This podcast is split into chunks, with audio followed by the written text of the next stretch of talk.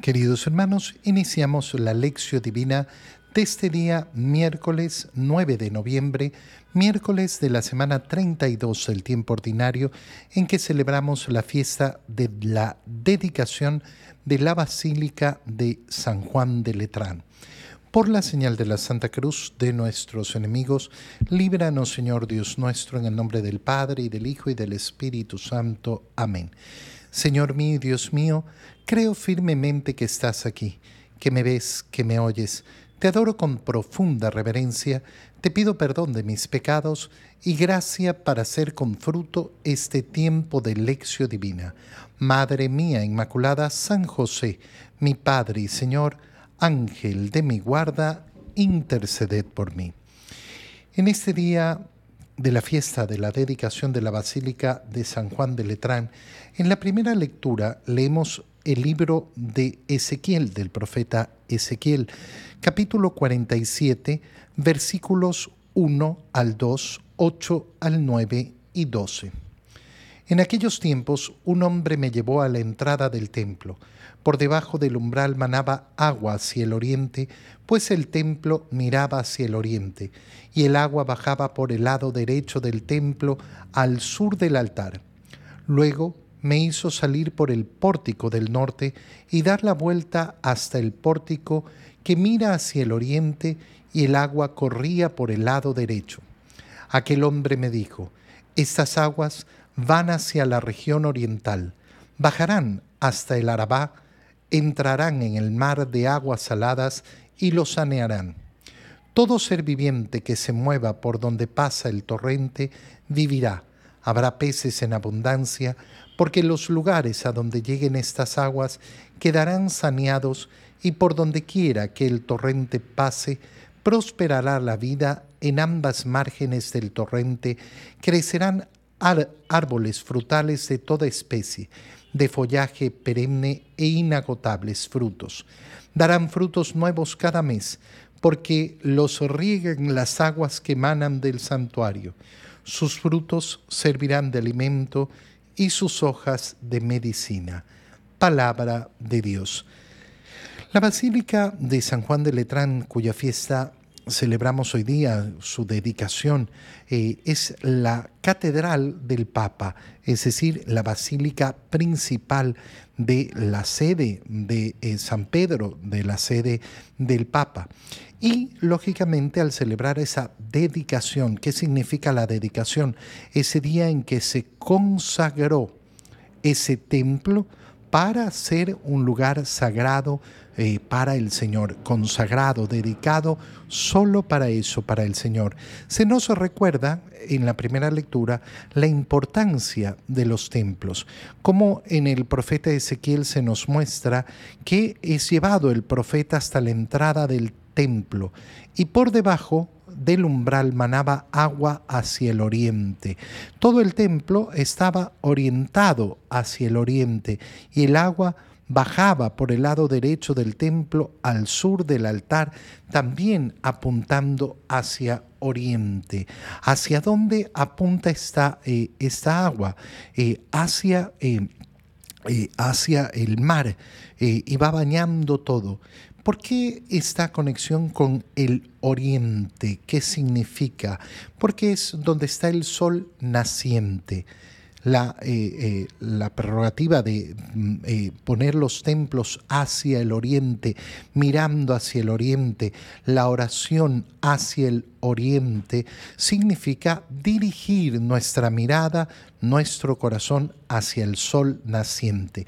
Ese sol naciente que es Dios, pero que ya en la nueva alianza lo enfocamos como Cristo, ¿no? ese Salvador que ha venido, ese sol naciente profundo y verdadero. Y es tan, tan bello ver la significación del templo en cuanto que de él brotan aguas que en primer lugar van a sanear las aguas saladas y en segundo lugar van a dar vida, peces abundantes, árboles frutales, eh, follaje perenne. ¿Y qué van a producir todas estas cosas? Darán alimento y medicina, es decir, alimento y sanación. Cuando nosotros hablamos de los templos dedicados a Dios. Estamos hablando de esos lugares donde se celebra principalmente el sacrificio de Cristo en la cruz, es decir, la Santa Misa.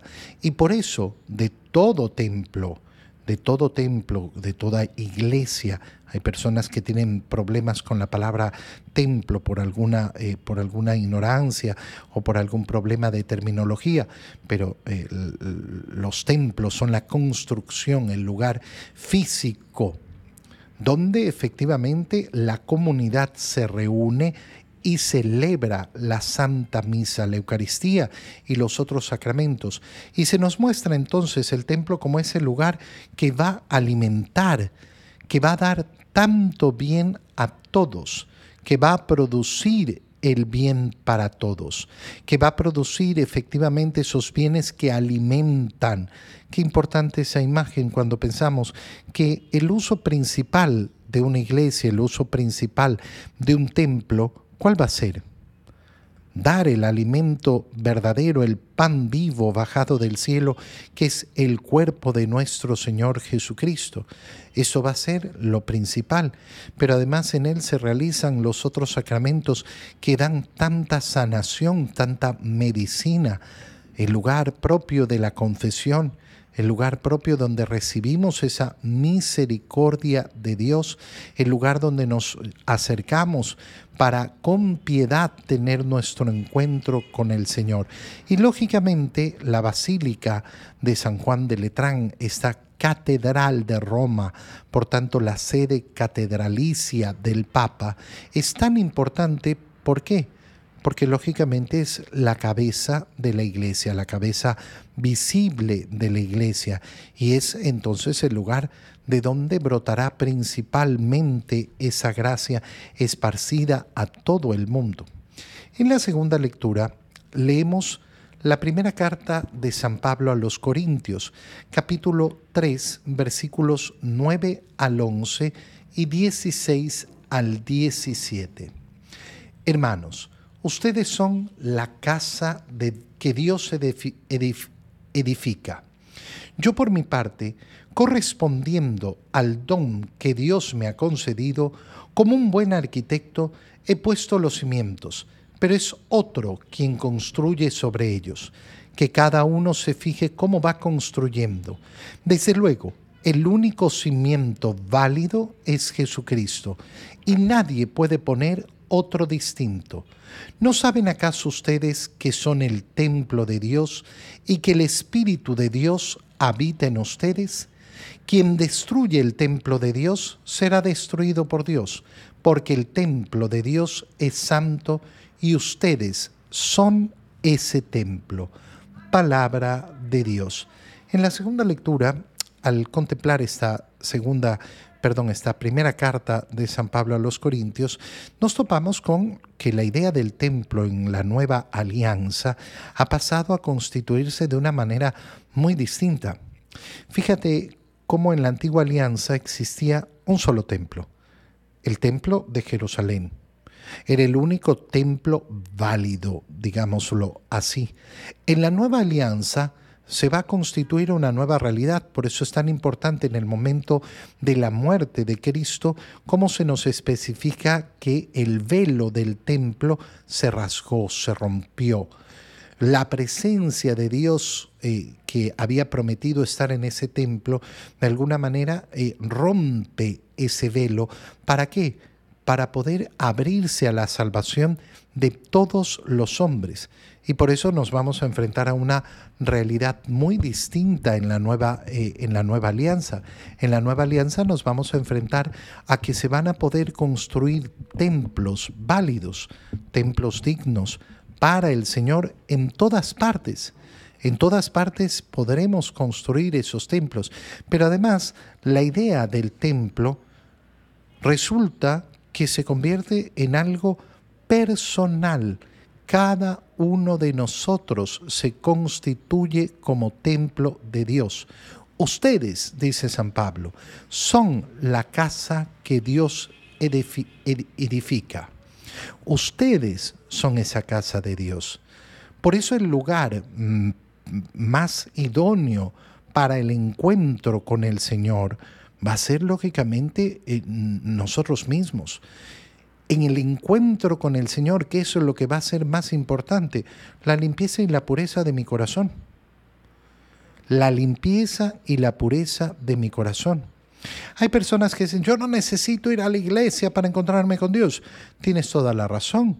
Pero resulta que ese ir a la iglesia es parte de la pureza que necesita tu corazón para encontrarse con el Señor. ¿Por qué? Porque no puede haber un corazón puro que niega las palabras del Señor. Hagan esto en conmemoración mía. En mi casa, en mi baño, en mi sala, en mi comedor, en lo que yo quiera. ¿Puedo rezar? Claro, puedo rezar, pero no puedo celebrar la Santa Misa. Por eso hay una unión entre la idea de ese templo personal y ese templo físico donde se reúne la comunidad. Ustedes son la casa de Dios, la casa que Dios edifica. ¿Qué ha hecho Pablo correspondiendo al don, al don que Dios le ha concedido? Como buen arquitecto ha puesto los cimientos, pero es otro quien construye sobre ellos. En esa formación de nuestra fe, ¿cuántas personas intervienen? Muchas. San Pablo les dice, yo les he dado la primera predicación, pero hay otros que van a seguir adelante con esa labor. ¿Para qué? Para seguir construyendo en ustedes. Yo tengo que permitir que se construya en mí. Y esa labor es la labor que realiza la iglesia.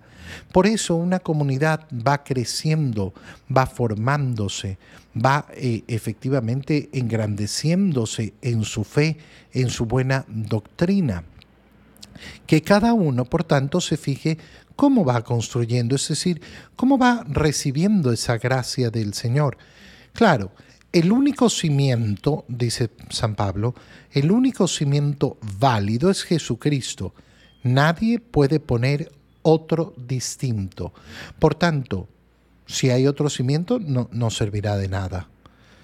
Qué importante es cuando uno escucha, no, la iglesia que fundó fulanito, la iglesia que fundó sutanito, yo pertenezco a la iglesia que fundó Cristo, punto. No pertenezco a otra. No pertenezco a la iglesia fundada por Pablo. No pertenezco a la iglesia fundada por Juan, no pertenezco a la iglesia fundada por no sé quién hace 200 años ni hace tres meses. Yo pertenezco a la iglesia fundada por Cristo y solo la doctrina de Cristo es la que me sirve de cimiento. ¿No saben acaso ustedes que son el templo de Dios y que el Espíritu de Dios habita en ustedes? Y claro, nosotros tenemos que preocuparnos de esa construcción del templo propio, del templo personal para Dios, eh, cumpliendo esa voluntad, sabiendo que somos templo de Dios. Quien destruye el templo de Dios será destruido por Dios. Ay, ¿quién lo va a destruir? Yo mismo. El único capaz de destruir el templo de Dios soy yo. Si yo soy el templo de Dios, ¿cómo destruyo el templo de Dios? a través del pecado. El pecado mortal lo que hace es destruir la presencia de Dios en mí, arrebatar esa presencia, negar la presencia de Dios y por tanto se termina esa presencia de Dios, porque el templo de Dios es santo. Y entonces ustedes tienen que vivir según esa santidad para ser el templo de Dios. En el Evangelio, en esa fiesta de la dedicación de la Basílica de San Juan de Letrán, leemos el Evangelio según San Juan, capítulo 2, versículos 13 al 22. Cuando se acercaba la Pascua de los judíos, Jesús llegó a Jerusalén y encontró en el templo a los vendedores de bueyes, ovejas y palomas y a los cambistas con sus mesas. Entonces hizo un látigo de cordeles y los echó del templo con todo y sus ovejas y bueyes. A los cambistas les volcó las mesas y les tiró al suelo las monedas. Y a los que vendían palomas les dijo, quiten todo de aquí y no conviertan en un mercado la casa de mi padre. En ese momento sus discípulos se acordaron de lo que estaba escrito, el celo de tu casa me devora. Después intervinieron los judíos para preguntarle, ¿qué señal nos das de que tienes autoridad para actuar así? Jesús les respondió, destruyan este templo y en tres días lo reconstruiré.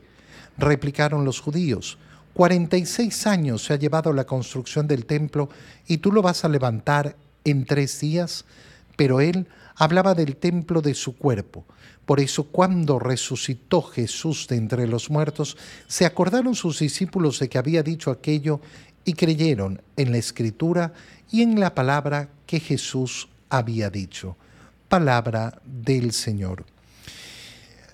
Nos presenta esta fiesta de la dedicación de la Basílica de San Juan de Letrán el Evangelio de San Juan en el cual lo conocemos todos muy bien. Jesús saca a los comerciantes, expulsa a los comerciantes del templo. Jesús ha llegado a Jerusalén. Estamos en el capítulo 2 del Evangelio de San Juan, es decir, estamos al inicio del Evangelio. Y al llegar al templo encontró eh, a los vendedores de bueyes, ovejas, palomas, a los cambistas con sus mesas, y entra en una actitud sumamente dura. Hizo un látigo de cordeles y los echó del templo con todo y sus ovejas y bueyas. A los cambistas les buscó las mesas y les tiró al suelo las monedas.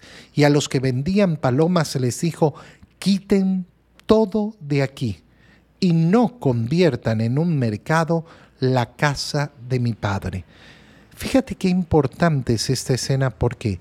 Porque estamos hablando de la fiesta de la dedicación de la Basílica de San Juan de Letrán.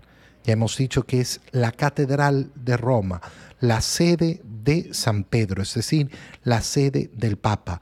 Es un lugar físico, es un templo consagrado, dedicado a Dios. Pero a la vez hemos mencionado eh, en, en, las lecturas, se nos ha hecho reflexionar sobre cómo en la nueva alianza cada uno de nosotros está constituido como templo de Dios. Y entonces, ¿cuál? ¿Cuál es el templo? ¿El templo físico o el templo personal? Las dos cosas y se nos muestra en este Evangelio. Se nos muestra de una manera brillante en este Evangelio.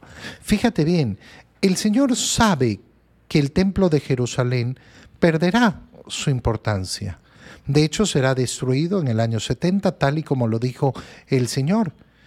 Hemos mencionado ese rasgarse del velo del templo en la muerte de Cristo. Sí. Ah, bueno, entonces no le des importancia. No, resulta que le damos importancia. Le damos importancia.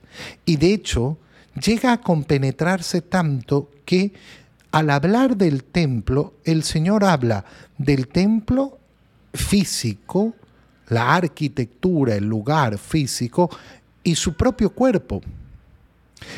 Por tanto, las dos realidades, el templo físico y el templo espiritual personal, están íntimamente ligados.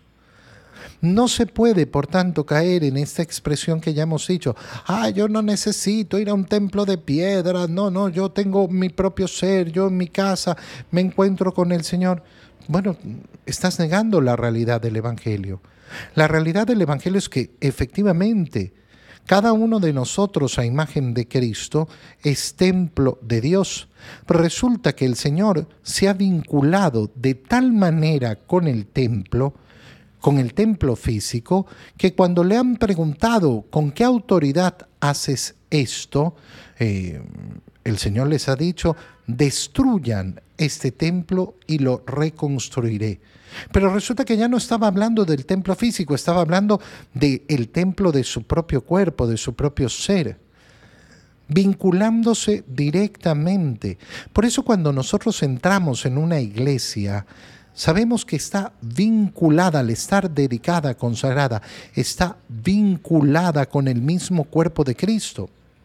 Por eso, esa presencia real de Jesucristo en el sagrario, pero además la reverencia con la que tratamos al altar ¿Por qué? Porque es el mismo Cristo en la celebración de la misa, la configuración entre Cristo y ese templo dedicado al Señor. Son una sola cosa. Y por eso es que procurando que ese templo de Dios que soy yo tenga una mayor eficacia, busco esos lugares físicos que son los templos materiales y los trato como debo tratarlos, como me ha enseñado el Señor a tratarlos, con cariño, con piedad. ¿Por qué? Porque son esos lugares de oración, es decir, de encuentro con el Señor. Te damos gracias, Dios mío, por los buenos propósitos, afectos e inspiraciones que nos has comunicado en este tiempo de lección divina. Te damos gracias para, poner, para ponerlos en práctica. María, Madre de Dios, San José, esposo de la Virgen, ángel de la guarda, ruega por nosotros. Queridos hermanos, que tengan todos un muy feliz día.